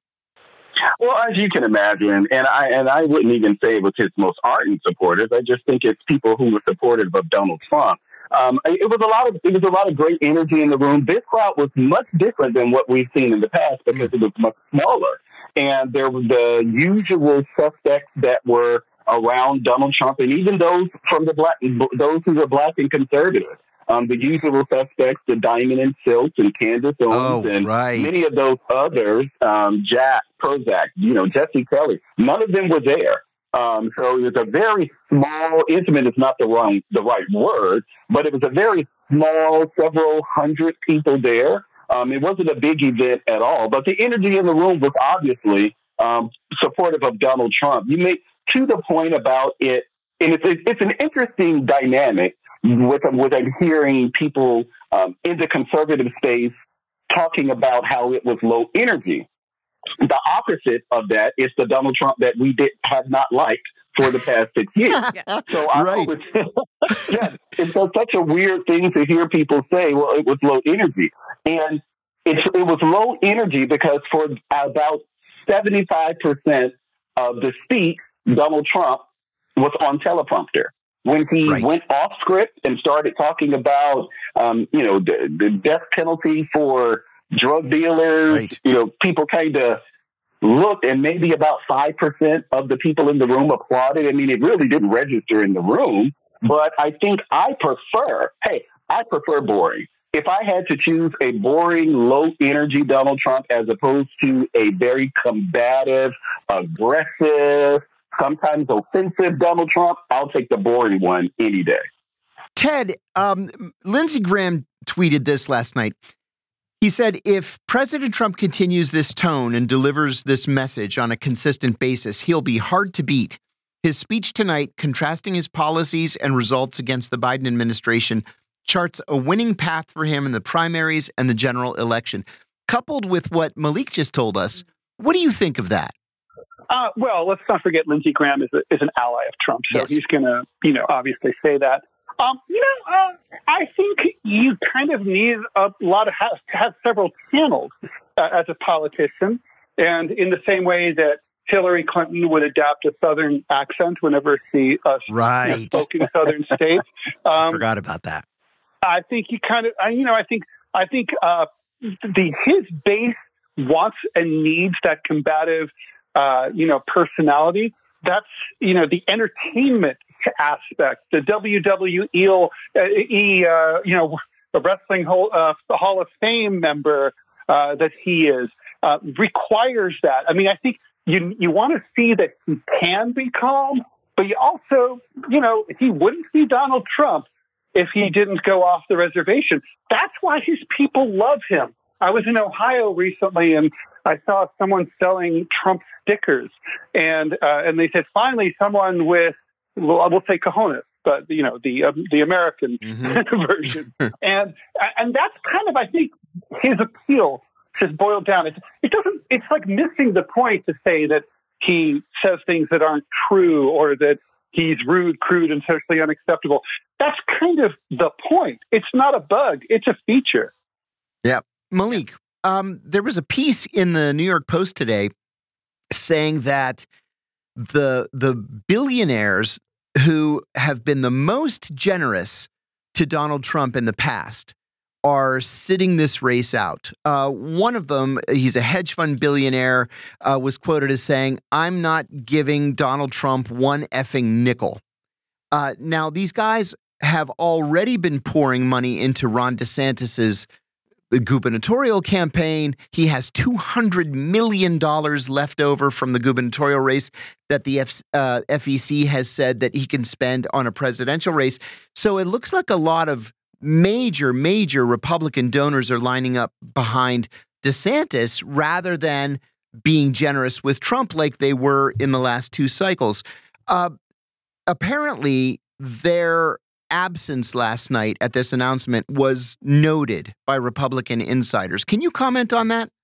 Well, I can't. I don't know who the donors themselves were, but I can assure you that that was a, it was a lot. And I talked to them. There was a lot of deep pockets in at Mar-a-Lago uh-huh. yesterday. Um, the energy yesterday in the room, but also the national conversation about Donald Trump, reminds me of two thousand sixteen. As I've said many times before, I was one of those. I was a Democrat in two thousand sixteen. I voted for Bernie Sanders in the primary. I was a Jeb Bush supporter. Donald Trump, I think, was my second or third, um, you know, choice. But in two thousand sixteen, we saw those donors, they came to Donald Trump belatedly. They didn't like Donald Trump. The yeah. establishment yeah. didn't like Donald Trump. The media didn't like Donald Trump. Democrats didn't like Donald Trump. And everybody, everybody thought that he didn't have a chance to be the, the behemoth of Clinton land. And he ended up winning. So when I say that I see, it's, I, I'm kind of reminded of two thousand sixteen, hearing all of these people say, oh, no, I would never support him. Oh, he's terrible. The interesting thing about that to me is that th- those donors and people saying how maybe we should move on, they weren't saying that when Donald Trump was attacking fellow Republican Brian Kemp. They weren't saying that most recently when Donald Trump was attacking fellow Republican Mitch McConnell. They only started saying that when he went after Ron DeSantis. The question, why? Why Ron DeSantis? Ron DeSantis is now the golden boy for the Republican Party, but keep in mind, we've had various iterations of golden boys. In two thousand sixteen, Jeb Bush, who also prior to Ron DeSantis, was the only governor in Florida, in, in the re- most recent governor in Florida, to win re-election by double digits. Ron DeSantis did that too, but Jeb Bush was supposed to be the person to beat in two thousand sixteen. He was anointed in two thousand sixteen. Right. We had Tim Pawlenty. We had Paul Ryan. We've had very. Forgot about that. We've had, yeah. So we've had this before, um, but. You know, people like DeSantis, I'm not a DeSantis person. If I had to vote for a ticket, it would not be Ron DeSantis because I'm not impressed with Ron DeSantis. Um, I'm not I, I'm not I'm not attracted to Trump two point oh. So for me, Ron DeSantis is not an an option to to Donald Trump. If I had to choose someone who was an option for, um, to Donald Trump, it would be a Tim Scott or a Nikki Haley. It wouldn't be Trump like. That's why I just DeSantis is not a person that who really appeals to me, but I'm not surprised that he is being presented as a reasonable alternative to Donald Trump. I don't think that he has the national um, he will have the national profile to be able to best Donald Trump in a Republican primary. Ted, final thoughts. Do you agree with that position? I one hundred percent agree with Melik on that. I, you know, uh, that's what I've thought all along. There are politicians who can scale up from unlikely places. Bill Clinton from Arkansas, uh, but mm-hmm. there are, uh, and, and you know, or or for that matter. But then you know, M- Michael Dukakis from Massachusetts could not, right? right, right. Um, uh, you, I just Donald Trump is a national figure. Uh, he is beloved in. Really, I mean, geographically, not not demographically, but geographically by most of the country. Um, I just don't see that with DeSantis. I don't even know if people in, you know, in Wyoming even much know who he is. Yeah. You know, I mean, yeah. it's like they it it sort of reminds me of when they rolled out Sarah Palin before people mm-hmm. sort of soured sure. on her, and they said, "Oh, there's this up and coming." Like very, uh, you know, cool, fun, interesting, yeah, yeah. bubbly governor from Alaska. And everyone's like, Alaska? And but she just couldn't scale up because she didn't have the, the national gravitas. It doesn't matter if you have an empty field. It's not an empty field. Uh, the, the press can pretend like Trump doesn't exist, but he does. It doesn't matter. Mm-hmm. Mm-hmm. Before we go, I want to say, listen to what Fox News just tweeted. It says it's a story uh, with the headline, G O P megadonors want to move on from three-time loser Trump. Look to back DeSantis in twenty twenty-four. The times they are a-changing is all I can say. Well, I'd like to thank I'd like to thank Ted Rall for joining us. Ted is an award-winning political cartoonist, two-time Pulitzer Prize finalist, I might add. He's a columnist and author. His latest book is The Stringer, and he's co-host of the D M Z America podcast with Ted Rall and Scott Stantis. And thank you also to our colleague Melik Abdul, who was in Mar-a-Lago, Mar-a-Lago last night. I do it every time. Every doggone time. Melik is the co-host of Fault Lines right here on Radio Sputnik. You can hear him every day from seven to ten a.m. Thank you both for joining us.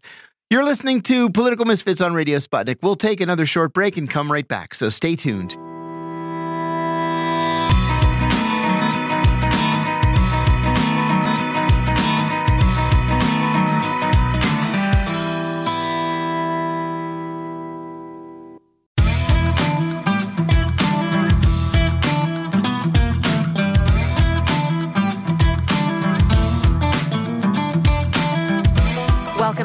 Political Misfits on Radio Sputnik, where we bring you news, politics, and culture without the red and blue treatment.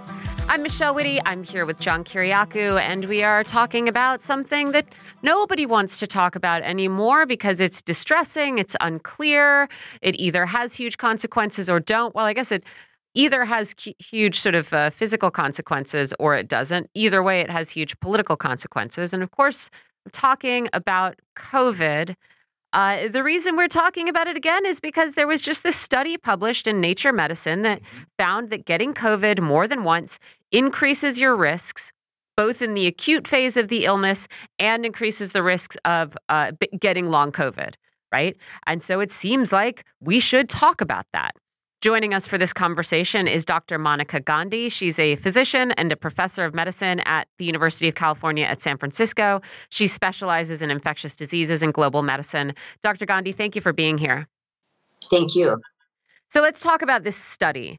This was done by the Washington University School of Medicine in Saint Louis and the Veterans Affairs Saint Louis Healthcare System.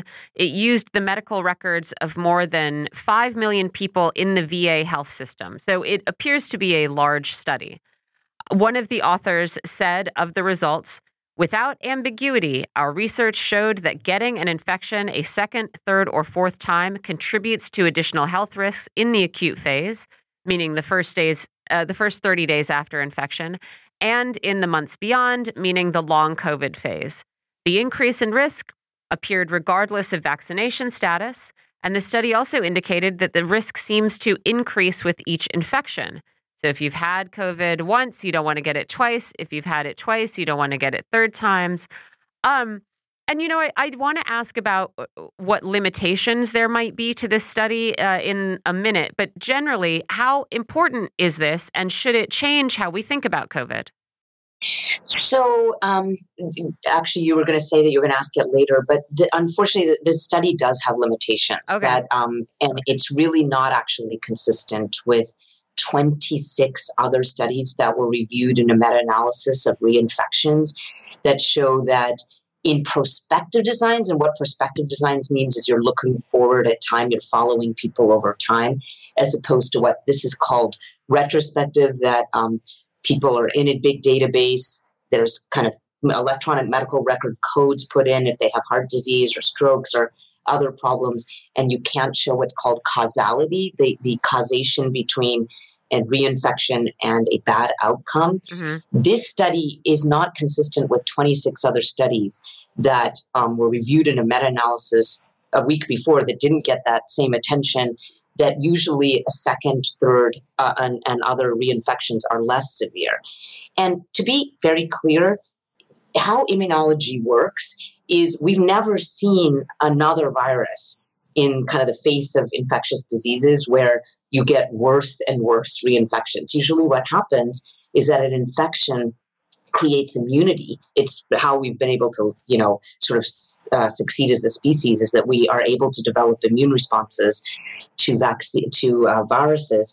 And then every reinfection is usually less severe. So I, I actually think this got a lot of attention. Um, and th- th- th- to be clear, they actually put in their results, the uh, the um, authors, they wrote, "Our analysis should not be interpreted as an assessment of severity of a second infection versus that of a first infection. Well, that's what nor it should they like. be interpreted as examination of the risks of adverse health outcomes after a second infection compared to risks incurred after a first infection." So they were careful. Mm-hmm. You're right that that. The study was was interestingly posed because some places in the paper said, this is scary, and then some, and then there was a very clear caveat in the discussion. And then one other thing I want to say about it.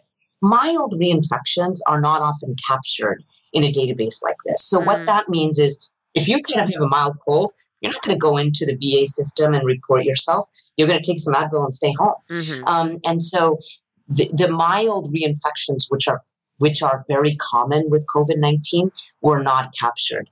There are a group of people who are at risk for severe reinfection. Those are usually those over eighty with five comorbidities, those on immunosuppressants, or those with chronic kidney disease. And where did I get those four risk factors? From a large Lancet thirty million person study, way bigger than this, uh, published in the Lancet from the U K that showed those are still the risk groups, the groups that are still at risk for severe disease, even after two doses of the vaccine. It is those groups we have to protect the most. They need boosters, they need Paxlovid, and they need to be watched for ensuring they don't get severe reinfection. But you had a mild reinfection, wasn't captured in the state. The the authors also noted that their participants were mostly white men, which is another, you know, limitation, although I'm not sure how significant that is compared to the other limitations that you've described. Why do you think this study then gets so much more attention than the ones that you cited? And this has to do with, uh, you know, our, our COVID communication, right? Like, it does seem as though people still feel pretty, well, there is a cohort of people that are still extremely concerned about this disease, uh, that are pointing to this study and pointing to another recent study that showed a surge of nearly nine hundred thousand people with disabilities in the U S workforce uh, that attributed that surge mostly to long COVID. So they're pointing to these studies and saying, we are being told to go about and live our lives as normal, but this disease is still dangerous and our government is letting us down. And I wonder, you know, if you think that they are correct, if you think that Uh, they are misguided, but that, you know, they, they, but our communications about this disease have really let us down, because people in the United States, you know, almost three years into this pandemic, we are not on the same page. And so I, I wanted to ask your thoughts yeah. about that. It's actually, this is a very, very good question, because um, it does seem to be a very uniquely uh, uh, tr- American trait of the media to sort of amplify bad news. And there was a study that was performed in September twenty twenty that looked at this, that it's it that other um, media, international media, especially Europe and the U K, tended to follow the medical literature and also assess the limitations when there's a study that was methodologically flawed, and put out kind of sober, clean data. And there was, this was covered in the New York Times, actually, and other papers, but there seems to be a clickbait or a bad news bias, or putting out sensational headlines, or putting out studies that are scary without kind of a sober, again, data-based methodologic look at the study. Um, if you look at platforms like Twitter, about three quarters of scientists are describing the problems with this study. And then there is... Um, you know, a certain group that is amplifying the fear. And it's just not how immunology works. Boy, if, if immunology didn't work, we would have been eliminated as a species, um, you know, many, many uh, generations ago. So immunology generally works such that a, a reinfection actually expands your immune uh, system and immune, expands your immunity to the virus. And in fact, multiple other studies, not just the twenty-six studies that I told you about, but other studies uh, that look at hybrid immunity, there was just one in the New England Journal last week, shows that if you have had two vaccines and an infection, your risk of getting a severe reinfection is extremely low. So it's it's I think it has to do with media bias, clickbait, online, kind of what gets clicks.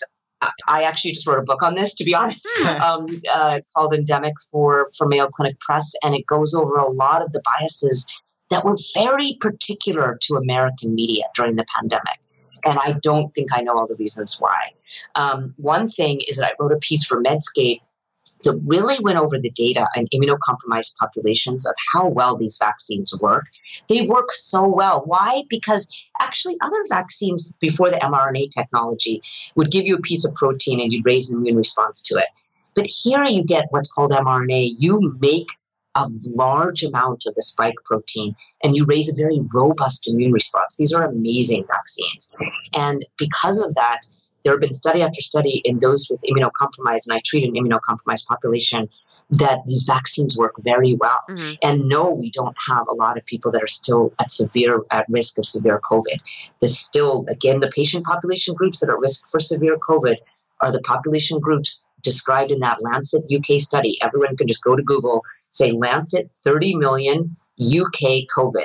And it is a very clean analysis across uh, thirty million people about who's at risk still for severe infection, over eighty, five comorbidities, chron- um, be, having chronic kidney disease, and being on immunosuppressants. We absolutely know how to protect these patients. They need boosters. They need frequent boosters, at least yearly, maybe every six months, and they need Paxlovid on hand if they get infected. So it sounds like the media is is treating COVID uh, like they treat crime, for example, where, you know, there, there's an unwillingness to look at a, or a inability or unwillingness to look at a larger context. You sort of take the take the word of people who uh, perhaps either are putting things on clearly or have a vested interest in making it appear that there is more crime, and sort of hyping something up politically only to drop it later on. And so I wonder, I mean, you know, the mainstream media is the vehicle we have to convey information to the population. And so I wonder, you know, what you What you think people should do to try to have a better understanding of what of what reality is, right? So including sort of looking around you to see whether you're seeing changes in your community or your society. Um, tr- I don't know, trying to t- I mean, because, of course, the, the whole message throughout the pandemic was like, oh, you got to look at the peer-reviewed journals, look at the peer-reviewed journals. Well, the Nature is a peer-reviewed journal. So what is, yes, what is your recommendation? Point. No, it's a, it's actually a fascinating question that you're asking, because I never did, I never thought about it in comparison to other um, media amplified fears. I will say that what I would really recommend is it's infectious disease doctors, I C U doctors, hospitalists on the ground that are seeing the changes in the pandemic over these last three years that really are the people to trust. They, you have to talk to someone who is who is actually in a hospital setting, like I am, watching patients. And in terms of how little severe disease we've had in the hospital since population immunity has risen, both from vaccination and from natural infection. And if you look at every other country, Denmark, U K, Germany, Italy, they put out clean data. And does the societies act like the pandemic is now in the endemic phase? Yes, they do. They do. They have released mask mandates. They've kind of gone back to normal. And here in our society, we're very fractured. Some states have gone back to normal. Some states are still raising the fear. But talk to people. And, you know, they're on Twitter. I mean, you you there are many um, I D doctors on Twitter who are just tweeting out very calmly um, what's going on in the hospital setting, that we're at the stage in this pandemic where we have so much population immunity that we're doing really well. And um, there are low rates of severe disease in the hospital. And it was terrible in two thousand twenty. That never means that it, this was not real. It was very, very real. But it, there was no population immunity at that time. And three years later, there is high levels of population immunity. This is what was to be expected. This is how pandemics go. Um, it will eventually get better. And it will eventually get better only because of immunity, because of our immune response is geared towards fighting the virus now. Hopefully from vaccination, but also from natural immunity. I wonder, and apologies for sort of maybe going a little bit farther afield on this, but you did say you, you recently wrote a book sort of about, about these issues. And I wonder, you know, what do you think, what do you think is driving uh, the continued extremely heightened fear about this disease, if, as you say, it's really not warranted? Uh, you know, yeah, I think there was it was not, a big psychological yeah. trauma uh, to people. I think being the lockdowns, however uh, relatively not restrictive they were here, and this idea that you couldn't tell where. I just wonder why you think this idea remains uh, remains fixated, and, and what it'll take for people to let go of it. Well, I think it's a great question. I think if anyone travels or goes to other places in the world, um, you immediately get a sense that uh, it's it's in the United States where there's still a, a strong holding on to the fear. Um, and so that's one thing, is to travel or to talk to people in other places. Um, the second is, why do I think that this happened uniquely in the United States? Um, one thing is that there's this kind of narrative by some scientists is saying this is, we still don't know enough about this coronavirus. we actually know more about this virus than we've probably known about any other infection. Why? Because the whole world turned its attention to it. We're in a state of great scientific progress. And we had, in the first year of the pandemic alone, eighty-seven thousand papers published on COVID. Um, now we're in this year of the pandemic, we have had more than three hundred thousand papers published on COVID. What does that mean? It means what the W H O has described as an infodemic. We have so much information coming out about this one virus that poorly um, poorly done studies can sometimes be amplified. And then that's kind of brought up with the fear. And there's not this kind of clean, sober, sober data-based approach looking at the virus and what's going on. So I think look at any other country. That's one helpful way to get away from the noise here.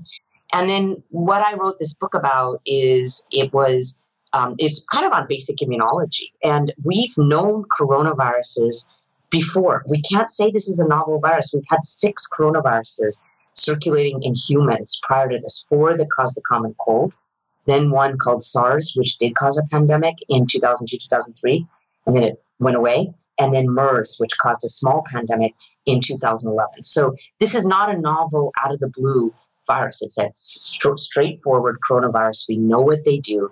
We know what immunity does. And I would say to cut through that noise, Um, I guess you could read the book. it's, it's on immunology, um, and it's it's called Endemic. But it's it's um, it's really about basic tenets of immunology and virology. And why did some people amplify this and get fearful, and they may not even have domain expertise in in virology or immunology? I can't explain that. But it, some of it was political. Some of it was um, Trump didn't um, take the virus uh, seriously enough, so there was a overcompensation on the other side. Um, taking it so seriously that you amplify poor studies. Um, I don't, I can't, I, I did, it's not a political book, so I can't explain it. It's a, it's a simple book explaining immunology, virology, and, and that we know a lot about this virus. Mm-hmm. Doctor Monica Gandhi, uh, one, I'm delighted to hear that I can go back to not being very worried about COVID anymore. And also, honestly, I would like you to, yeah. If we could get Americans to uh, look seriously at other countries and travel to other countries, I think we would be doing a lot better uh, across a spectrum of, of issues. What so. you just said is the key point. It's not like the entire world is crazy and we're the smart ones, right? Like mm-hmm. the entire world has understood the immunology and virology of this virus, and them being back to normal is not because they're being insincere with their populations. They they understand the data. Yep. Look at the rest of the world once in a while, Americans. It's a great message. That was Doctor Monica Gandhi. She's director of the U C S F Gladstone Center for AIDS Research. She's a physician. She's a professor of medicine. Thank you for joining us. Really appreciate it. Thank you. Man, John, I'm so relieved. That's good. I was like, oh, wow, have I have I missed something really serious of people dropping like flies around us? Nope. Okay, great. I was good. Delighted to hear that news. Um, there was a story that we didn't get to talk about earlier in the show that I, I thought was worth mentioning, and that is Greg Abbott mm-hmm. uh, coming out, trying to also get in on the uh, the, the Republican attention, oh, yeah. you know, Pence-Trump ballgame. So uh, Greg Abbott yesterday, I believe, uh, tweeted that he was invoking the invasion clauses of the U S and Texas constitutions to authorize Texas to take unprecedented measures to defend the state against an invasion. What he is referring to, of course, is migration. That's right. Which is a truly disgusting way, I think, to refer to people That's right. trying to cross the border even. You know what I mean? It's like... I can't imagine any court, any federal court in America is going to let him get away with this. It is pretty foul. The other thing, though, um, so so he says this. He says um, he is using that authority and his other, you know, uh, authority given to him by his role to do things like deploy the National Guard to the border, uh, to deploy basically Texas cops to arrest and return to the border anyone crossing illegally, to build a wall in multiple Texas counties on the border, deploy gunboats, dex- uh, designate drug cartels as foreign terrorist organizations, et cetera, et cetera, et cetera. So he makes all of these um, pretty wild promises. Mm-hmm. However, he doesn't seem to be doing anything about them. No. It seems no, because to be he's all just, talk. Yes, exactly. It does seem to be all talk. And in fact, uh, his uh, budget director Sarah Hicks said in response to a question about this tweet, uh, I don't think it's a change in overall tactic as much as a reminder to all of us that this is serious and it demands a full and serious response. I guess like mm-hmm. the one that Greg Abbott just detailed there, but does not intend to deploy. Yeah. You know, one other thing to remember, too, is that Texas, the structure of the Texas government is very, very unusual. It's I, it's unlike any other American state where the the governor actually has almost no authority. It's the lieutenant governor that actually runs the day-to-day operations of the state. Crazy, right? What? Yeah. What? Yeah. So Abbott is pretty much a figurehead. He doesn't really have the authority to do anything of any consequence or import. Oh. And like I said, he can invoke whatever tenet of the of the Texas Constitution he wants. It's not up to him to decide that the U S Constitution gives him the authority to declare an invasion of Texas. It does seem like it is possible. I mean, this is perhaps wishful thinking, but I am looking at a, uh, a right-wing outlet reporting on this, that uh, it seems like perhaps with this, Abbott has both turned off people who don't think you should call migrants uh, invading right. forces, right. but also turned off people who do want to see Uh, draconian measures imposed at the border. Uh, yeah. This fellow who is apparently the executive director at the Center for Renewing America. Never heard of it. Chilling name. Yeah. uh, but he called Abbott's move a giant head pat to his base, relabeling already failed policies. There you go. If Abbott's getting himself now attacked from the right on the border. Yeah. Best of luck with that. That would be pretty interesting. Uh, th- I mean, that would be a great pincher move I would like to see happen yeah. to this uh, nasty fellow. Did you happen to see the announcement from the White House this morning that uh, starting next week, we're going to begin deporting Cubans.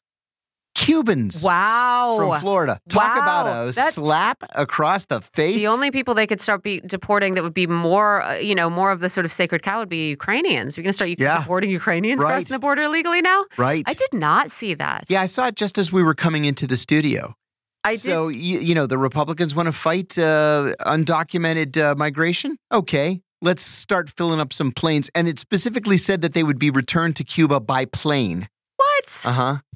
Yeah. Taking them to Guantanamo. This is yeah. a slap against uh, against the Republican Party. Cubans tend to be Republicans once they become well, sure, Americans. We started, and, I mean, it was Venezuelans before, right? That's Where it's right. like, well, which is it? That's which right. is it, guys? Is this a a, a nation racked by humanitarian crises that, of course, are not exactly. our fault at all. And everyone deserves to come over here because everyone's a political, uh, you know, uh, everyone is seeking legitimate political asylum if you come from the land of Maduro. That's right. And now to Cuba. Mm, that's interesting.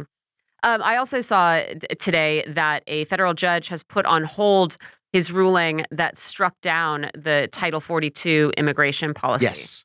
So He, he was granting the Biden administration's request for a stay with great reluctance. And so now we have until midnight on December twenty-first, I guess, to actually figure out whether Title forty-two can and will continue to be applied at the border, what the Biden administration has the authority to do. You know, one of the things that I think the Republicans are right about is that this administration doesn't seem to have an overall plan for migration. You know, there's no, a- I mean. There's a little bit left over from Trump and a little bit left over from Obama, and we just don't know whether it's from Joe Biden or Alejandro Mayorkas what exactly the plan is. I mean, Biden campaigned against Trump's sort of inhumanity mm-hmm. and inhumane treatment to people yes. at the border, but has been fighting in court since he took office to protect the ability to use tools like Title forty-two, and not just, you know, as as their defenders would say, oh, well, it's the D O J has to protect its own authority. That's why it goes to court in these cases. But to actually try to use it, you know, they want to continue to use this yes. public health authority. That's right.